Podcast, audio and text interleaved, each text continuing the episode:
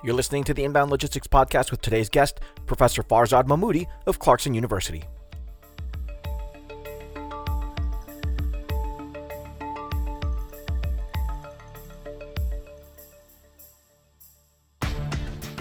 The lasting impact of the global pandemic continues to reverberate throughout the industry.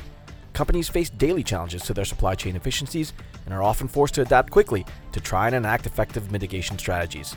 With few signs of an immediate return to pre pandemic normality, how do businesses best position themselves for success?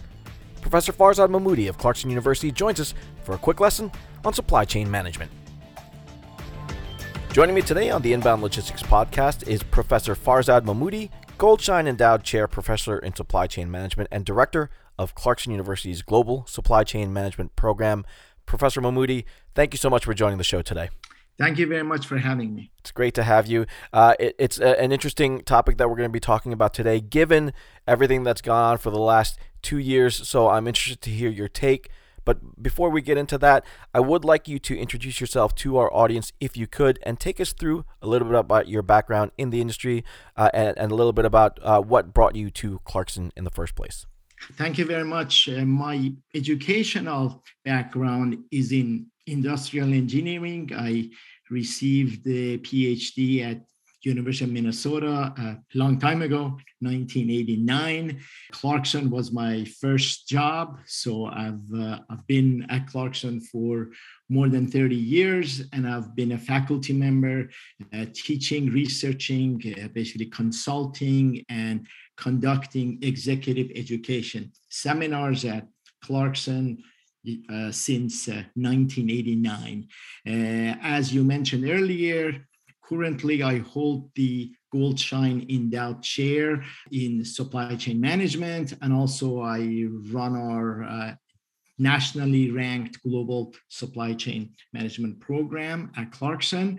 Uh, my current research interests are in supply chain design and management. Uh, my research work, which is around a hundred articles or pieces, have been published in numerous uh, national and international journals and edited books. I have also performed consulting projects for a variety of Fortune 500, mid-size and small firms. Uh, I've always worked uh, closely with industry practitioners, uh, many of them uh, former students or executives who serve on our school's leadership council or university's board of trustees. Uh, finally, I have been involved in executive education for about 30 years, uh, primarily in US, Canada, and France. Uh, including serving as the director of the supply chain management executive seminars at Clarkson that has been attended by several hundred supply chain professionals uh, from about 90 companies, including some uh, 30 Fortune 500 companies. Clarkson, for those of you who, who may not be familiar, with it is a private national research university and a leader in what we call technological education. Uh, we tend to promote the entrepreneurial mindset to innovate solutions and cultivate the leaders of tomorrow. Uh, our main campus is located in Potsdam, New York. That's upstate in you know New York State, uh, and we have additional graduate programs and research facilities uh, in the capital region of New York, so Schenectady specifically, also Beacon, New York, and New York City. Uh, we educate about uh, 4,300 students across 95 programs, um, mostly focusing on engineering, business, uh, sciences, uh, and health sciences. Uh, and one of the things that stands out about Clarkson is we place extremely well. Our alumni have done extremely well. Uh, our alumni earn salaries that are among the top 2% in the nation. And they have realized accelerated career growth.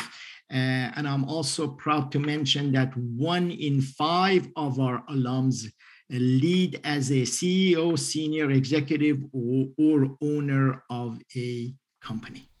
Excellent. Sounds like a great program to, to be a part of. Uh, and uh, speaking of which, uh, those solutions are, are uh, what the industry is really looking for right now, given uh, all the challenges that the uh, the global supply chains are, are facing really for the last two years or so. So, Professor, I, I want to get right into that if we could. The, the whole COVID pandemic has shifted from a, a short term crisis into a, a long term aspect of, of the whole business environment. Now that the economies have had time to adjust to this, uh, what are some of the lingering supply chain challenges that come with COVID, uh, especially now that it, it seems to be uh, the new normal for a lot of us? Uh, yes, great question. Uh, let me first start by saying uh, supply chains have, you know, there has been basic disruptions uh, uh, all the time. This is not something new.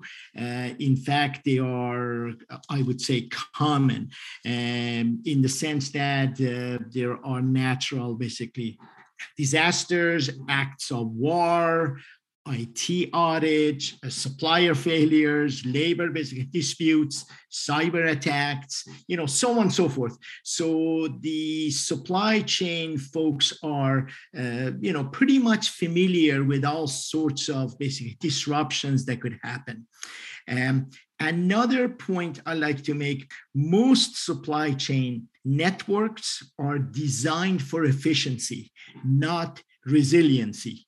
Uh, efficiency in the sense that you know lower cost having no slack uh, having no redundancy resiliency uh, meaning how fast can you recover from a basically a problem a disruption.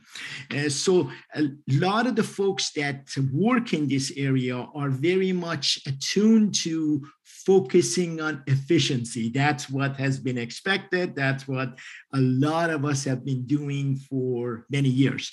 So that's why you you hear a lot about lean just-in-time systems. A lot of companies have been outsourcing or global, you know, global sourcing. Uh, there are complex and interconnected supply base and also there has been a lot of supply consolidations. Uh, so a lot of those have impacted uh, the supply chain over the years. Uh, and the focus, like I said, has been on efficiency, not on resiliency. Uh, my third point is you brought up COVID, and certainly that's a disruption uh, that we've been dealing with for the past two years or so. Now, what's unique about that? Uh, because as I mentioned, we've been dealing with all sorts of issues, but what's unique about COVID, I would say, are at least three things.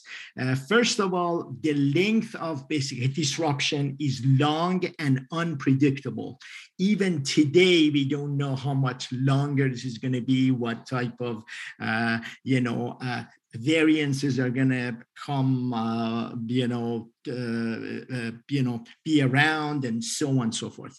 The second thing that stands out about covid is that it can simultaneously impact various geographic regions around the globe. So it's not like a storm that may hit just one specific area. Uh, it can happen anywhere and it's and it has been happening all over the globe. and so the impacts are, are much more severe. the third thing that in my mind it, it stands out is that uh, basically it affects both supply and basically demand, uh, not just the supply. Uh, usually the supply is the one that's going to get hit, but in the COVID case, we've seen demand for certain products really spike. Uh, and that has made the supply chain more volatile.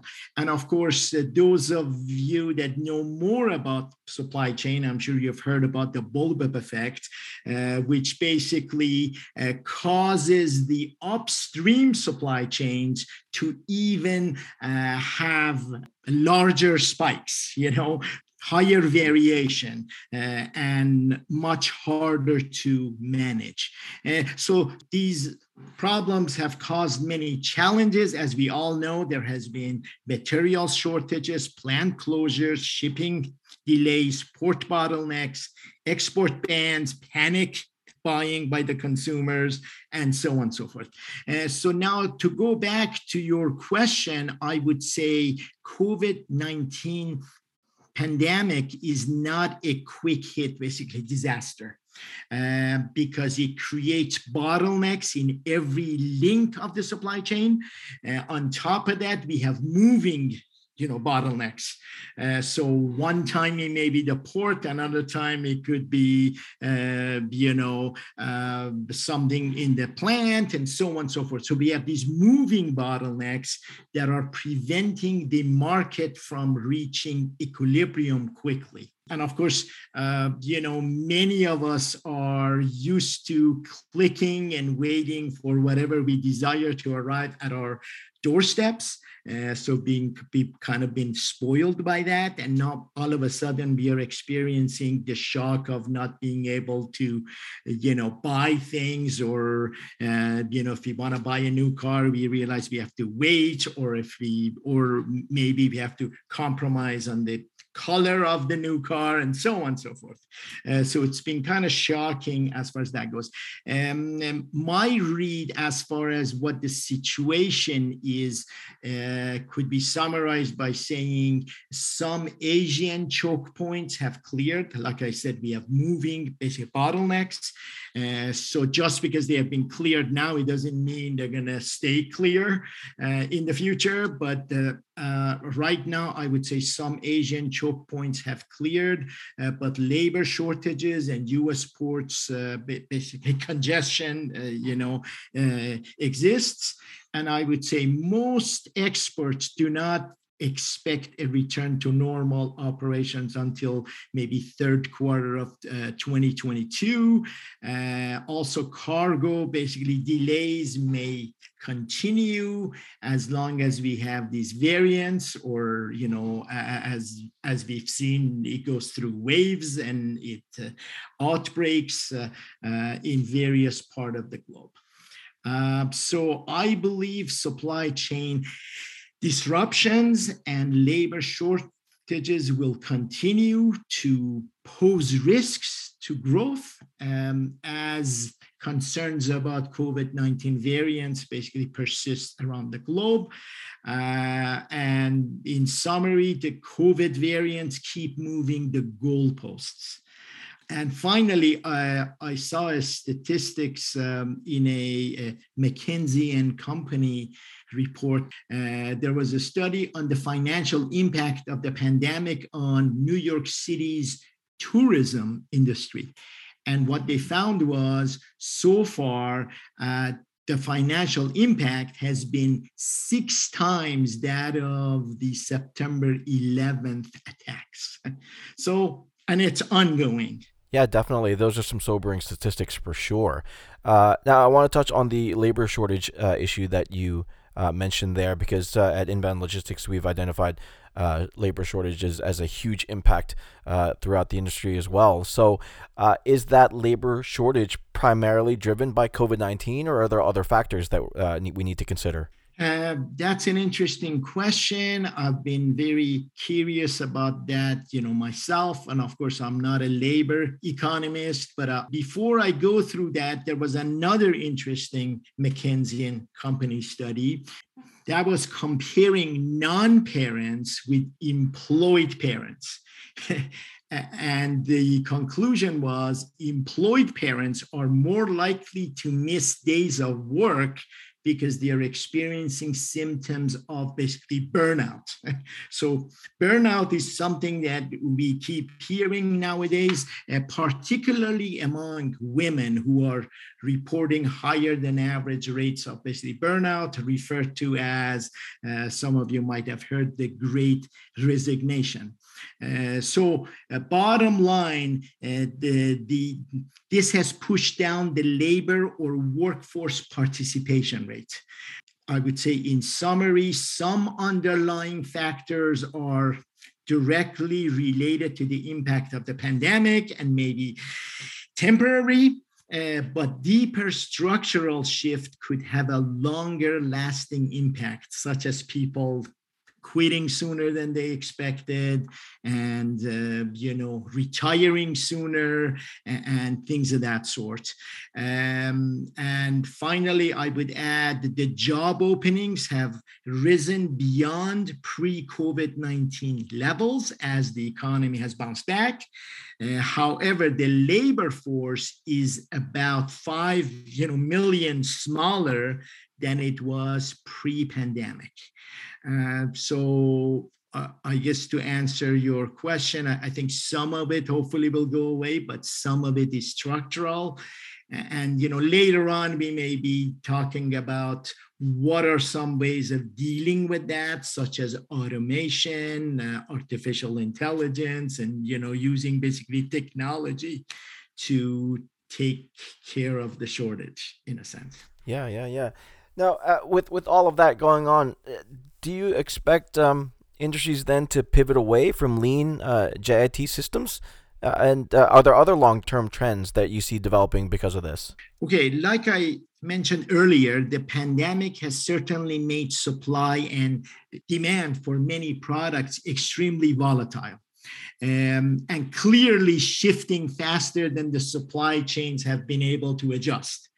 Um, now, that comes on top of decades of very lean inventories kept by companies to lower their costs.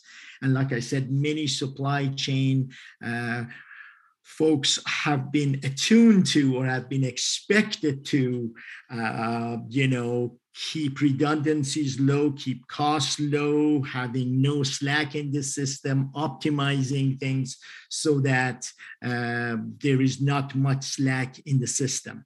Um, and of course, a dollar that, for example, an electronics company spends to hold computer chips as a hedge against supply chain troubles is a dollar that it cannot use on something else. Okay. So, so there has been a lot of focus on keeping less inventories and, and, and trying to be lean and all that. And now, on top of that, I would say there are monopolistic tendencies uh, that explain at least some, some of the shortages. As an example, uh, beef is uh, more scarce and prices are high, but this is mainly because meat packers have consolidated and eliminated capacity to essentially increase prices and make themselves more profitable. So there are all sorts of choke points throughout the supply chain. Um, and the, there's a variety of reasons for that, two of which we just talked about. So I would conclude by saying the key is mitigating supply chain basically disruptions during major emergencies without incurring exorbitant costs. So, in other words, everything comes at a cost. Uh, in the past, we haven't been willing to you know, uh, have any extra costs. We've been trying to minimize the cost as much as possible. Now we are to a point where, well, maybe there should be some slack in the systems. Maybe we should back away from some of the just-in-time or lean, uh, you know, strategies, at least in certain parts, in certain parts of the supply chain, not all over but we got to be also be careful of not increasing the cost too much so i think there may be some smart ways of handling this uh, so that you have some slack in critical, uh, you know, choke point areas, but at the same time, your costs are not going to skyrocket. Yeah, let's uh, continue that uh, thread then, if you if you can, Professor. Increased demand signals from consumers, uh, a, a, different uh, a different way uh, that uh, consumers are expecting to be uh, serviced in these times, uh, labor shortages, capacity shortages, all of that is now thrown into the mix. What are some other strategies that firms can employ then to better deal with and, and position themselves in this current highly volatile environment? Yes. Um, uh, so, uh, you know, I would say CEOs uh, are facing very tough operational obstacles. Um, which include some of the things that you mentioned, uh, finding you know enough workers, dealing with price increases or inflation. We just got an inflation number today that that uh, in, indicates the you know the high inflation is basically continuing. Uh, prices for basic commodities, including steel, semiconductors, natural gas, have risen. Uh, so have uh, container shipping costs have increased significantly. So the recommendations or strategies to to follow. Uh, I have a few of them here I can share. Uh, before I go through them, though, I want to again emphasize that there are no free lunches. So, in other words, uh, all of these will require some resources. All of these is going to cost some, uh, but most of them are basically focusing on making the supply chain more resilient without breaking the bank. Okay. Uh, so, having said that, uh, I would say one uh, strategy that stands out would be mapping and monitoring supply network. Uh, so identifying the location of tier one and tier two suppliers examining inbound and outbound product flows. As some companies may even want to go to tier three, but as I will mention later on, uh, this is a tall order. Uh, I will mention some numbers in, in just a minute. Uh, um, you know, the, another part of mapping and monitoring supply network would be monitor suppliers and qualify alternative suppliers for at least mission critical parts, not all parts, but uh, for mission critical parts, because we just don't have enough time and resources to certainly do it for all parts. Now, just to mention how difficult this can be, I have two examples here. One is for uh, auto manufacturers. Uh, there was a study showing on average, auto manufacturers have 250 tier one suppliers. Okay. However, when you go to tier two um, uh, or, or, three a, across all tiers, they have 18,000 suppliers. So, so you're talking about very large numbers here. Or aeros- aerospace, you know, manufacturing. Uh, on average, they have about 200 tier one suppliers. However, they have 12,000 across all tiers. So uh, suggesting to map and monitor supply network uh, does require some resources. And that's why I mentioned we want to do this for mission critical parts, but not all parts, okay? Otherwise, it, it just won't be feasible. So that's one solution. Another solution is something that we've been trying to avoid for, for decades, and that is build redundancy in the supply chain. Is that going to cost? Obviously, it does. And more importantly than that, redundancy is counterintuitive for most supply chain professionals um, uh, because that's what we've been trying to avoid for for you know many many years. So somehow we need to change the incentives on them so they are willing to build redundancy. So somehow we're going to have to uh, come up with basically metrics that says well you want to be efficient but you also want to be resilient. So if something uh, happens in the supply chain you run into you know trouble you can recover that from from that quickly. Um, another way to build redundancy and i've done this for several companies and uh, it's been very successful is strategic positioning of safety stocks in a supply chain. Uh, when I say strategic positioning of safety stocks, again, I am talking about mapping the supply chain and finding out where is it cheapest or more advantageous to keep some extra inventory. Not all over the place because obviously that would that would uh, uh, you know increase the cost significantly and no one wants that. Uh, but there are some smart ways of adding safety stocks in uh, critical parts of the supply chain without breaking the bank. Okay, so those are two examples of building redundancy in the supply chain. The third, you know, strategy would be taking a holistic view of inventory to ensure global optimization. A lot of times, uh, a company is, you know, has various uh, groups. Uh, very, you know, there's, you know, marketing, there's supply chain, there is operations, there is, you know, finance, so on and so forth. So each of these functions tend to uh, behave uh, the way the, their incentives are set up. And because of that, there could be misalignments. So, for example, uh, manufacturing may say, well, uh, I'm going to ship this inventory out of here because I have a quota uh, that's been imposed on me. Uh, and then they, they're going to ship it to the warehouse, and the warehouse folks are going to be upset by that because manufacturing overshipped and so on and so forth. And they're going to miss their quotas. So, a lot of gaming goes on, unfortunately, in most organizations, at least some gaming goes on. Uh, so, somehow, if we could take a holistic view of inventory to ensure global optimization, not local optimization, not sub-optimizing uh, just our own functions or areas.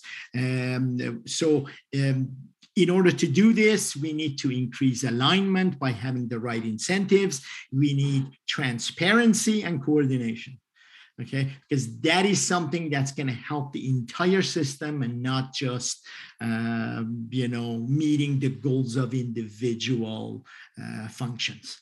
The fourth suggestion or strategy would be clearly diversify supply base and build better relationship with those suppliers. Again, easy to say and not as easy to do, and certainly requires uh, more resources. So, ideally, we want to have global suppliers from multiple regions. So, if we want to be global, at least we have it from multiple regions. Ideally, with at least one based in the home country to protect against border closures, for example.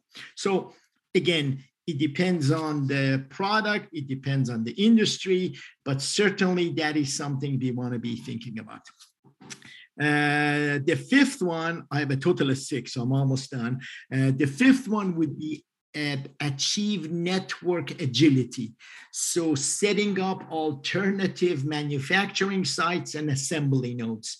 Uh, so, if this, then that, have all these contingencies uh, in case something happens and we can react to it quickly. Uh, and my last suggestion, which I know a lot of companies are following, would be utilizing technology solutions to improve supply chain resiliency at low costs. So many companies are seeing digitization, artificial intelligence, and automation as top drivers of productivity and profitability in the coming years. Um, lastly, I would say you may ask, well, do you know a company that has done this? Because your question goes back to what strategies can firm employ to better deal with and position themselves in the current environment? And of course it depends on the company it depends on the industry and all that. But if you want me to provide one example of a company who actually did that because of a problem they faced about 10 years ago would be toyota. Toyota has i would say pursued many of the strategies I mentioned, maybe not all, but many, as it became more risk averse to supply disruptions after the 2011 tsunami. Okay, so they, they ended up in a bad situation uh, at that time and they learned from it and they said, well, we're not going to be quite as lean. We're going to have some redundancy. We're going to know more about where the suppliers are, uh, map them, monitor them, you know, so on and so forth. We're going to diversify our supply base. Uh, we're going to take a more holistic view of inventory and so on and so forth. So I would say at least one success story is Toyota. Again, I'm not saying they don't have any issues now, but but they they have taken care of some of those issues by proactively becoming more risk averse uh, because of their bad experience in 2011. So, just the bottom line would be there is a need to improve supply chain resiliency. But again, I will emphasize without incurring exorbitant costs because you know there's many solutions that are very costly and companies are simply not going to do it uh, because of the high cost or if they do it it's going to be for a very short period of time.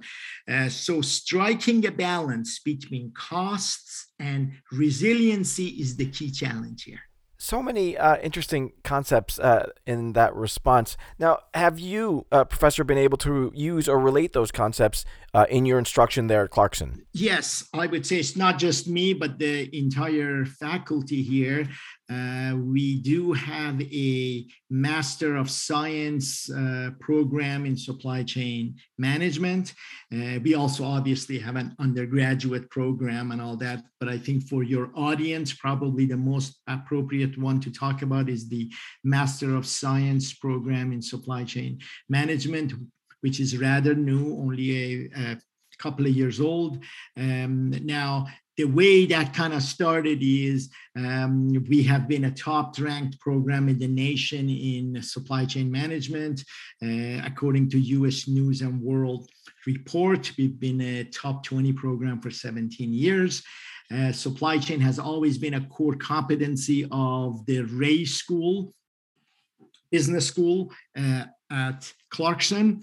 Um, for example, at most business schools, the largest majors tend to be uh, accounting, finance, you know, uh, you know, and so on and so forth. Uh, at Clarkson, the largest major in the school is, you know, supply chain. So we we we are kind of known as a supply chain uh, school.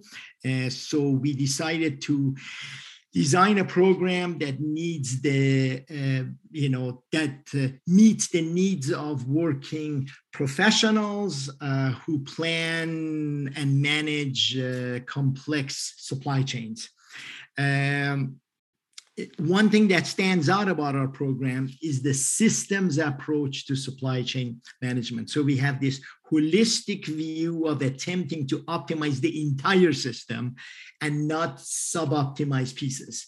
And many supply chain programs at other colleges, not all, but many of them are much more focused. So, for example, they call it a supply chain program, but all courses are, or most courses are in logistics or in operations, in optimization. So they're focused on certain aspects of it.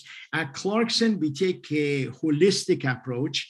Uh, folks that are teaching these classes come uh, from various basic backgrounds. So some of them are industrial engineers or operations management folks that are similar to me.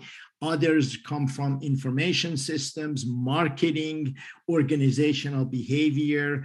Um, you know, for example, they teach the negotiations, partnership management you know so on and so forth so we we draw from various uh, groups in the school and bring their talent to the supply chain program because our supply chain program is a is a systems view or what we call contact to cash from the time customer, uh, uh, yes, customers uh, um, contact us with a requirement or a need. Uh, and then, of course, we, we may be doing sourcing, we may be doing manufacturing, logistics, transportation, you know, customer service, and finally we collect money from them. So contact to cash from the time they contact us with a requirement until we do what we are supposed to do uh, and we collect the money from them. So it's very much a systems approach program. Um, we cover a variety of critical topics uh, that are uh, relevant in uh, you know nowadays uh, such as supply chain risk and resiliency data analytics supply management, sourcing, supply chain modeling, uh, and then some softer topics such as negotiations and relationship management, supply chain ethics, uh, game theory that is taught by uh, an economist uh, at our school, uh, process improvement, quality and process improvement, and logistics and transportation. So we draw from at least uh, four groups of faculty uh, to be able to have a program like this. Um, we know that's what industry is looking for. Um, now, everybody else, of course, knows that too. Uh, why is it that we can do it and some others can't do it? I would say it's because of our small size, uh, because we don't have basically departments. Uh, there is less uh, there's a lot more cooperation between various groups. So it's easier for us to follow a model like this than a very large school that has dozens of faculty in each of the areas that I just basically mentioned. Um, another thing about the program is that it's very integrated and hands-on and contains a lot of hands-on learning opportunities, uh, particularly including synchronous learning components in every single class. So every class is uh, capped at a maximum of 20 students because we want to be very interactive and we have actually live sessions so you know there are things that are posted on internet um, uh, and you know lectures are posted uh, so you know students can can do their work and, and uh, at at their own time whenever they have the opportunity to do so. But once a week we have at least a, a class of hour hour and a half which is live and we get to discuss things, argue about things, uh, go over articles, go over cases, go over homework, and so on and so forth. So it's m- much more uh, uh, labor intensive on the part of the faculty, but there's a lot of value in that where it's, it's not just online. Having said all that, there's no uh, uh, there is no requirement for folks to come on campus. Uh, so our uh, synchronous sessions are on Zoom, for example. Uh, so we get the value of interaction without inconveniencing people to come on campus. And it's a very flexible program in the sense that um, they um, you can start, or students can start uh, four, uh, four start terms per year. Uh, so there's four times in a year you could start. There's four quarters, uh, and we also have rolling admission. So there's not just one time where you need to hmm. be admitted. Yeah, excellent. And uh, I, I think that's uh, all important information uh, because at Inbound Logistics, we, we don't just recognize the shortages in the talent that's in the industry right now, but uh, also good people coming into the industry uh, from schools such as Clarkson. So um, there's definitely value uh, to be found there. So, uh, Professor, tell our audience then where they can go to get more information about Clarkson University's supply chain program. Uh, sure. I have a URL that I can share. Uh, that's Clarkson, C L A R K S O N dot edu clarkson.edu forward slash SCM, which stands for Supply Chain Management. So clarkson.edu forward slash SCM. Excellent. And I will place that link in the show notes so you can one click to that link directly. Uh, Professor Mahmoudi, thank you so much for all of that great information. Uh, best of luck to Clarkson. Best of luck to you. And uh, let's hope that we're through this sooner rather than later. Stay safe, sir. Thanks for having me. Inbound Logistics Magazine is the information leader in supply chain and logistics management. Start your free print and digital subscription today by visiting bit.ly slash getil. That's bit.ly slash get underscore il and stay ahead of the 3PL game.